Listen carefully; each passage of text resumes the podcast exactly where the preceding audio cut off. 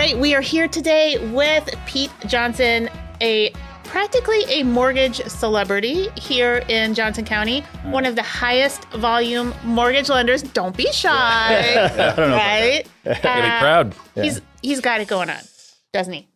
Yeah. Oh yeah. Okay. So we asked Pete to come onto our podcast here today because we wanted to talk about an interesting topic. We're talking about high performers and the fact that success leaves clues. So, Pete, you are exposed to hordes of us realtors day in and day out. We're all up in your business. Right. You can't get away from us. you get to see the best to the worst. So I am really curious if you have noticed anything, any um, traits that agents who seem to be high performers or are well on their way to Mhm. becoming high performers, what do they do? Yeah, I think uh, you know, like the, the biggest thing I you know I think is is people that treat it like a business. So you kind of you kind of get um, kind of two categories of realtors. So you got ones that are are kind of like really engaged and treat it like a business and have the processes in place, you know, uh, to run it like a business. And then you have other people where it's almost like a hobby, right? Like so they're not quite as responsive. They're um, you know they've, they've got other things going on in their life, which everybody does. I mean, everybody's like super busy. They've got their kids and their family to deal with, but the ones that kind of really engage in it and treat it like a business are the ones that I, I think really do the best or struggle the least, I should say. Um, and then, you know, responsiveness is probably the biggest thing. You know, those that kind of get back to their clients um, that are kind of on top of it um, are, are the ones that kind of do a little bit better than some of the other ones where, you know, there's a delay. And, and in this environment now, you know, it's same, same for us as lenders.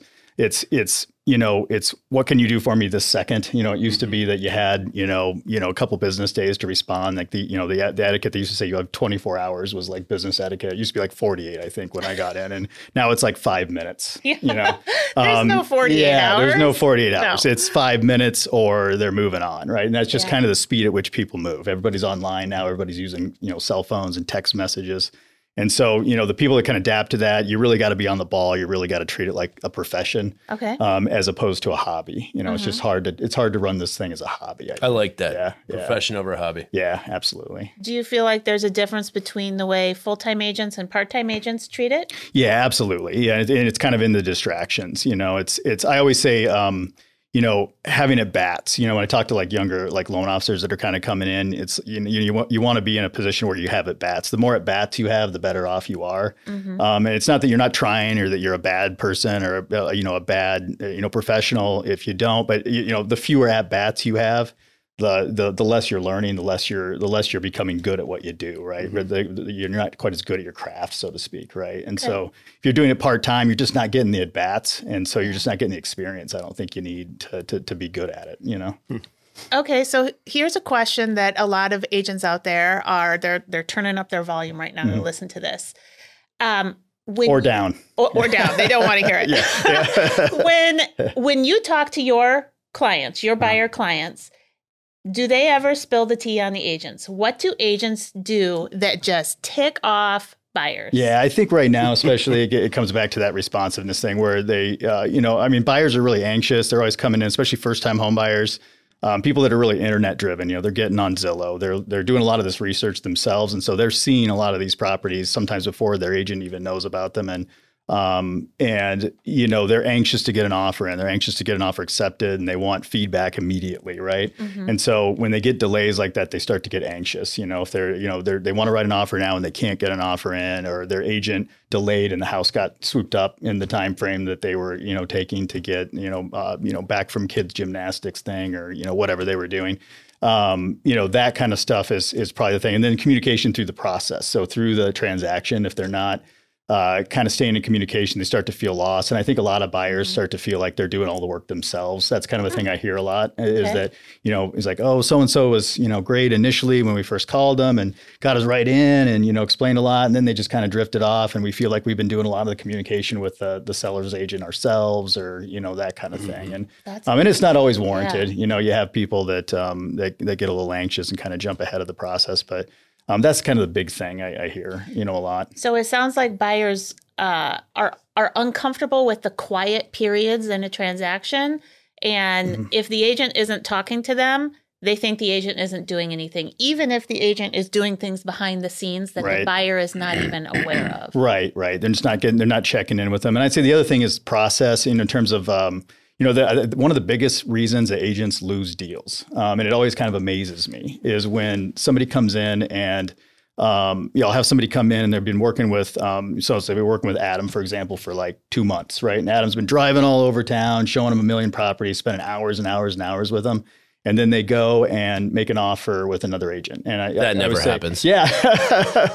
yeah, out of the blue. And so they'll come in. I'm like, hey, uh, you know what? And it's super awkward for me too. It's always a great conversation because, you know, Adam will have referred the deal to me. And now I'm like, oh, what's going on? What happened? It was like, Adam do something crazy? Or it's like, oh, no, I just saw the sign out front. I thought I had to make an offer, you know, with that, They with just that didn't agent. know. Right. And they just didn't know. And so, you know, that conversation didn't happen up front. And I, guess it's maybe an uncomfortable conversation initially with the agents. I don't know what that is, but to be able to say, hey, uh, this is how this relationship works. This is how the real realtor process works. You know, a lot of a lot of times people don't know.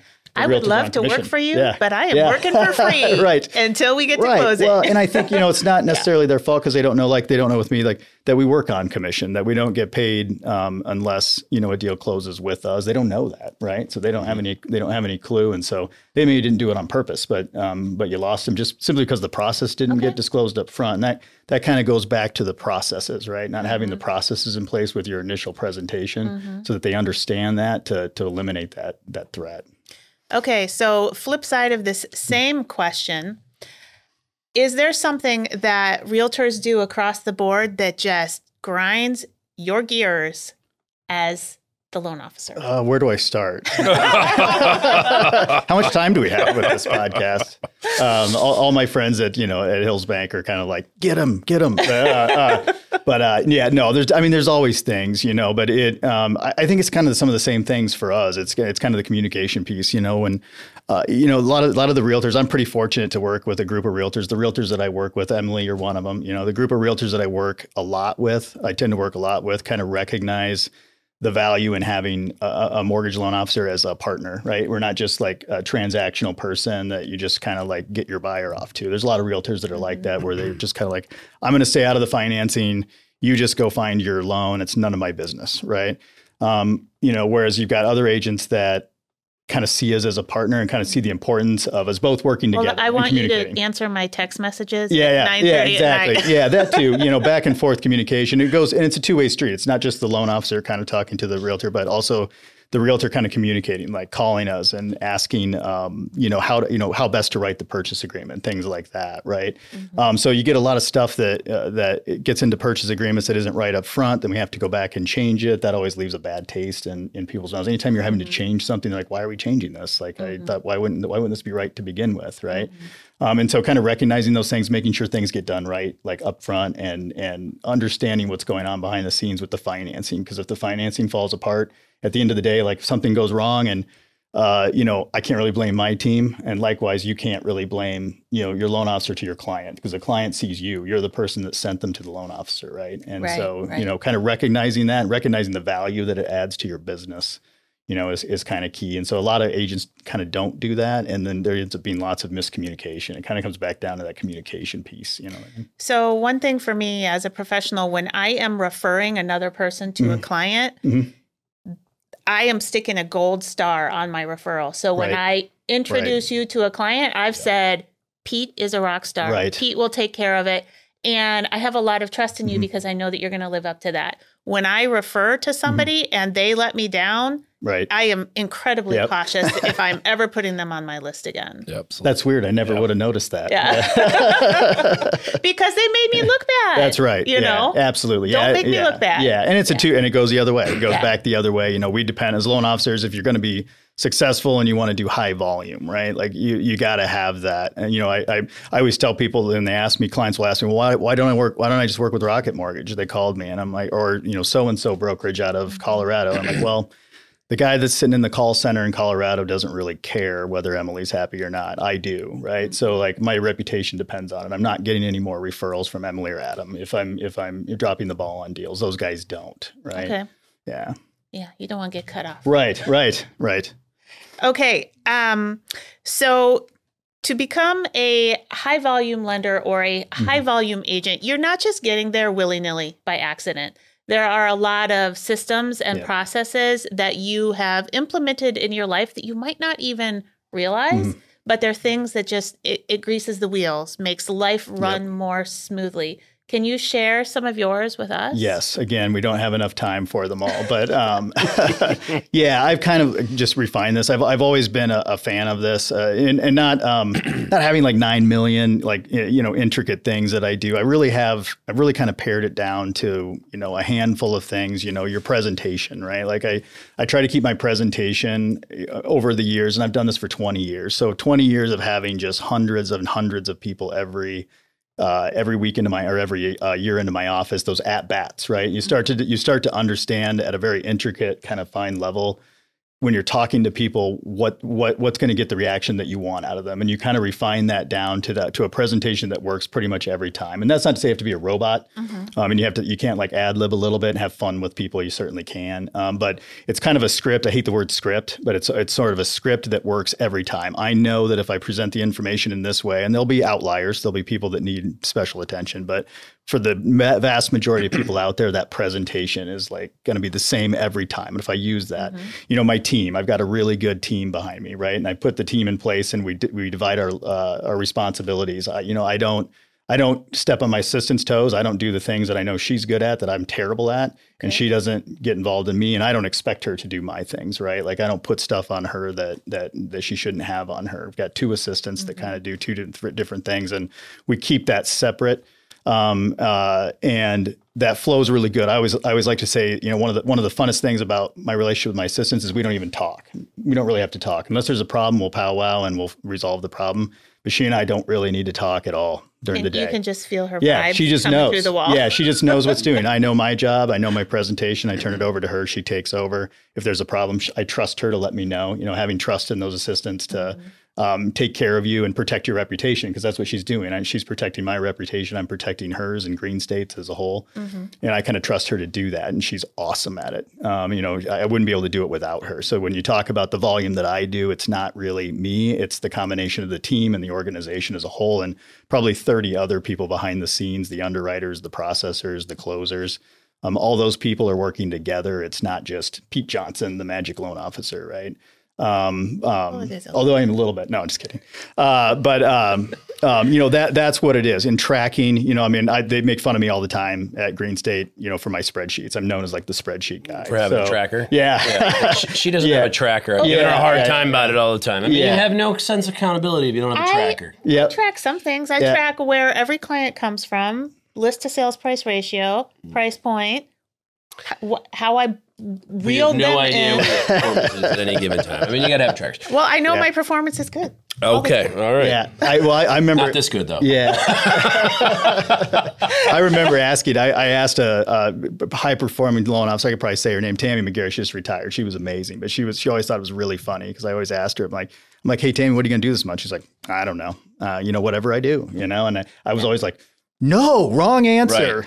like, See, I agree like, with you. That's yeah, my mentality. yeah. You got to have a tracker. I think I'm more on on Tammy's wavelength. I'm like, Yeah, I don't know. whatever comes in my way, yeah, comes in and, my way. you know, and Tammy was Yeah. was one of the most successful loan officers that we've ever had, and so you know, so I think I think it doesn't matter like that. That's what works for me. I know Adam. I know I've seen your process are even way crazier than mine. Um, you know, whatever works for you, right? Like if it if it works for you and, and you can repeat it and it's successful, you- I think stick with that. You know, I think you can do that. you know? But but that's what I'm hearing Mm-hmm. from you. I mean, I mean, when I think of the attributes going back to the beginning here of what makes a successful loan officer, a successful just salesperson or a realtor, it's structure and discipline. Mm-hmm. And if you have both of those things, especially for real estate agents, I mean, Mm-hmm. Yep. You are your own uh, CEO, Right, You're your own right. sales manager, you're your own Right. CFO, your own marketing manager. You know, Right. you are everything. yep. Nobody's mad at you if you don't go to work. That's at right. o'clock, Yeah. right. Yeah, and yeah. if you if you quit at three rather than work till six, Yep. No, no. the only nobody accountability cares. is yeah, yourself. Yeah. So that discipline, I think, is the hardest for for most Yeah. agents. And then having structure is so tough. yeah. And yeah. so, you know, to me, those are three things. yeah. You set goals, then you you you outline that process to get that Mhm. goal. That's right. And then you set up a, a, a system of trackers Mm-hmm. uh, to be accountable to make sure that you're actually accountable to, to Yeah. achieving these goals, these benchmarks along the way. Yep. And and I think those are the most important elements that that make Yeah. the successful from the non-successful, and, Yep. and that's and it's all a mental thing. Yeah. you know, you have to. You, you know, we all are uncomfortable with change or things that we're not used to. Right. Um, and and it takes time, but uh, you know, once achieved, Yeah. what seemed like was tough Right. seems easy, and then you can go to the next step. Yeah. So for me, you know, it was like one year my goal was 10 million in Yep. sales. Yep. Well, I hit that. And the next year year's like, well, that was simple. Right. So next year's 15. Right. And then 20. And Right. then 25. And then Right. 30. And then last year I did almost 35. Right. So, I mean, you know, if you go want to run a marathon, you don't go run the 10K right off the bat. You start, you know, you work up to it. You get to the 5K. You're like, well, next year I can do the 10K. Yep. And Yeah, it's like they say in foot. You know, it's they say in football all the time. It's kind of a cliche, right? But the little things done often, right? So those little mm-hmm. things, you do those little things. I think you focus on those things, and you get those steps in place, and you see what's successful, and those little things repeated over time. You know, the the the big success is going to come to you. I think, and that's what I've learned just over twenty years. Because I was like, when I was young and first getting in, I'm just like, well, I want to do this. I was just scared out of my mind, right? I'm just like, oh my god, I, you know, if I don't succeed at this or do this or get this goal or whatever, but you know, then I just kind of like settled down. Fo- you know, I had confidence in those little steps that were going to work if I just let them work, and that's how I that's how I deal with it now. Like we're in this downturn now. It's kind of mm-hmm. freaky, right? Everybody's like, "Oh my god," you know, and I should be like normally ten years ago I'd be having nervous breakdown right now. Right? I'm like, Yeah. "Oh my god, it's over. It's finally over. Uh, we're never going to make any money ever again." I'm going to be an I'm done. driver. Yeah, yeah, yeah. But then I'm kind of like, you know what? I've got these processes in place. They're Yeah. working. They're Yeah. still working. You know, it it will work itself out. And I've always said that I am the meanest boss I've ever worked for. Like it's like, and Oh, I thought it was. yeah. I thought I was the besides meanest you. Yeah, yeah. But you know, I, you, Patty yeah. Well, it's like it's like what Adam says. You're no, there's nobody looking over your shoulder in what we do, really. Like, and that's true on our side. Even I work for a company, but there's nobody. I am the guy. You know, nobody's going to do it if I don't do it. And so, you know, that that kind of presses you forward. But then also, I think the successes are much more enjoyable too, because you know that you kind of did it with the help of your team, obviously, but. You know, it was you that did it. It wasn't some boss standing over your shoulder. You know, you know, yeah So it Well- sounds like a common thread between all Yeah, three of yeah. us is each one of us are really self drivers Right, in our own way. And you have to find a way to to take that self driven motivation, whether with it's discipline and structure. Yeah. yeah, Yeah, but, but you know, you were you were talking quite a bit about uh, how routines set you free. Yeah, you know, yeah, like yeah. how doing the same thing and it takes time, but you know, being disorganized is unhappiness. Right, You right. know, discipline is happiness. Yeah. And you know, um, uh, if you can find what tasks you do that are mundane and relatively repetitive, Yep. you can you can take those out. And so Right. one thing that amazes me about you is because I'm big into this too. It it is scripts. Yeah, I use yeah, scripts yeah, all the time. yep. I use scripts for quality control, Right. So that one client isn't treated different than the other client, yep. but also just from a time management Yes. standpoint. Yep. You know, I mean, you we get a lot of agents, right? Like Mhm. or Mhm. clients. So I had roughly I don't know sixty five sales last year. You're you're somewhere around that too. But you, how Mhm. many people apply for a loan in a year? thousands probably. Thousands I, and t- I, I tried to yeah I tried to look this up and it's probably fifteen hundred It's people. I've impossible for you to do a Yeah, custom yeah. email to all of them. Yeah, it's you have to have happen. and, and the, the email from Yeah, yeah. cust- from from application at 9 a.m. and the application at 10 a.m.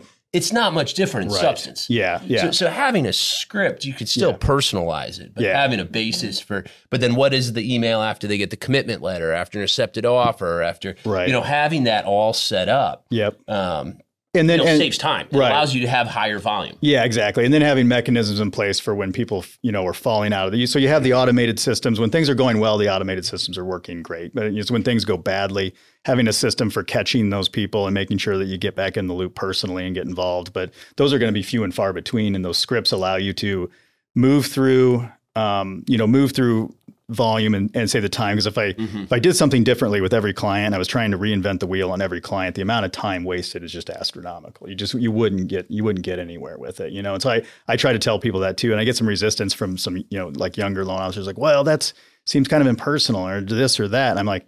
It, it is, but it isn't. It's actually achieving what they need. They need they need that, and I know that this gives them what they need, and I know that it's going to return, come back to me. And they just want you to touch base. They do. They don't want you to ignore yeah. them. Just Yeah, yeah, even what seems like a small task to us, Yeah. th- they don't understand the process. Yeah, and ninety five percent of the people are going to fit in that system well. You're going to have that five percent outliers, and those are the people uh, like you're you're going to have to spend time with, which is okay. You know, you're going to have those people that just need that extra attention, and that's okay. You know, you have the time for it. You know, because you followed your scripts, you followed your processes. You'll have time to do those things. You know, and and hopefully have some kind of a life too. okay. Work life balance. It's important. Yeah, Do you want to chat a little bit about what you think the 2023 market is going to be like? What are you seeing? You've mentioned to me Mm-hmm. before that uh, you think lenders uh, they they start seeing things maybe three to four weeks Yeah. before agents start seeing it. Yeah. So your your application volume is Mhm. up. Yeah, it's actually Yeah. been really good. I mean, I you know in in December when we were you know we talked a little bit before we started here about kind of some of our products were on suspend were suspended and it was looking pretty dreary there for a while. It was this is kind of an unprecedented thing. I mean, this is my third probably crazy mortgage downturn. I mean, I, I was lending in 8 um, uh, and you know this is probably the worst it's been since then. But I would say that it all has also kind of bounced bounced back really fast. So I mean, it's it's, Wild. it's swinging back the other way. Yeah. And so the rates have dropped really substantially, which has helped. And then, you know, our pre-approval um, pre-approvals have gone way up for me, at least in the last few weeks, especially. And they tend to be quality buyers too. So I find I'm finding that the people that are coming in are qualified and they're motivated. You know, so inventory There's is still the the problem. market. yeah, and that's what I hear from agents Yeah. too. Is that the and, and builders. You know, I have builders call me every every spring and um and you know late fall when they're trying to decide how many holes to put in the ground, how many houses to start, and and you know, and, and we're still gonna, you know, we're still gonna, I think, be lacking inventory um, in this market, which will, which will make things interesting for sure. But you know, at least we have the buyers, and you know, I, I think it's going to work out okay. Is it going to be 2021 and 2020? Probably not. Yeah. Um, but that's okay. You know, and not everything can be boom, right? So in talking to those buyers, do you feel like the the general buyer population has been traumatized over the last two years or so, or do they think that the rules of the game is Yeah. going to be drastically different this year? What what's the attitude? Yeah, I, I think them? there's some of that. I mean, they're definitely paying attention to like national media and stuff like that. They're hearing that a little bit, but I don't. Mm-hmm. I, I think as real estate like professionals, as mortgage professionals, we we're so we're so absorbed, you know, reading every article and kind of reading every tip and talking to people. Like, I think we kind of think it's a bigger deal in the consumer's mind than the consumer's mind really does. I mean, when they come in, they've Mm-hmm. they maybe heard a few things. I'm like, I, you know, I'll, I'll sit down and talk about rates. You've heard rates are a little higher, right? I'm just like waiting for them to go. Blah. And then they're like, oh, yeah, we, yeah. Yeah. something about that. I don't remember exactly what. And then you kind of like, oh, okay, great. All right. You know, and then I think there is a shock, especially initially after COVID when rates, you know, went from being like, you know, 2% to, you know, five or 6% and then rapidly up to 7%. I think there was some shock in there for several months. But now that rates have been in the sixes and sevens and they've fallen back down, it's funny how quick people forget, right? And then they come back in my office like, oh, thank God, only five and a quarter, thank God, you know. And it's like, it's like, it's like, really? It's like that's It's all- awesome. it's all relative. Yeah. yeah, they they forget. People forget quick. They get readjusted quick, you know. So I I don't think it's going to be as big of a problem as even I thought it would be. You know, even I thought it mm-hmm. was going to be a big problem before, and I don't think it's going to be quite as bad. You know, again, it's not going to be as busy, but I I don't think it's going to be quite as devastating as we thought it might it might be. So Okay. yeah. No, no Uber Eats for you. yeah. All right. Well, Pete, thanks so much for joining Yeah. Adam and I here Yeah. on the podcast. And um, we'd love to have you back again. yeah, So there is always a lot to talk about when it comes to the interplay between realtors and lenders and how we make it all work. yeah, always, never ends. So yeah, thanks so much, guys. I really appreciate it. Thanks for the opportunity. Thanks for Yeah, coming. yeah. you bet. All right. You heard it here on Hear This.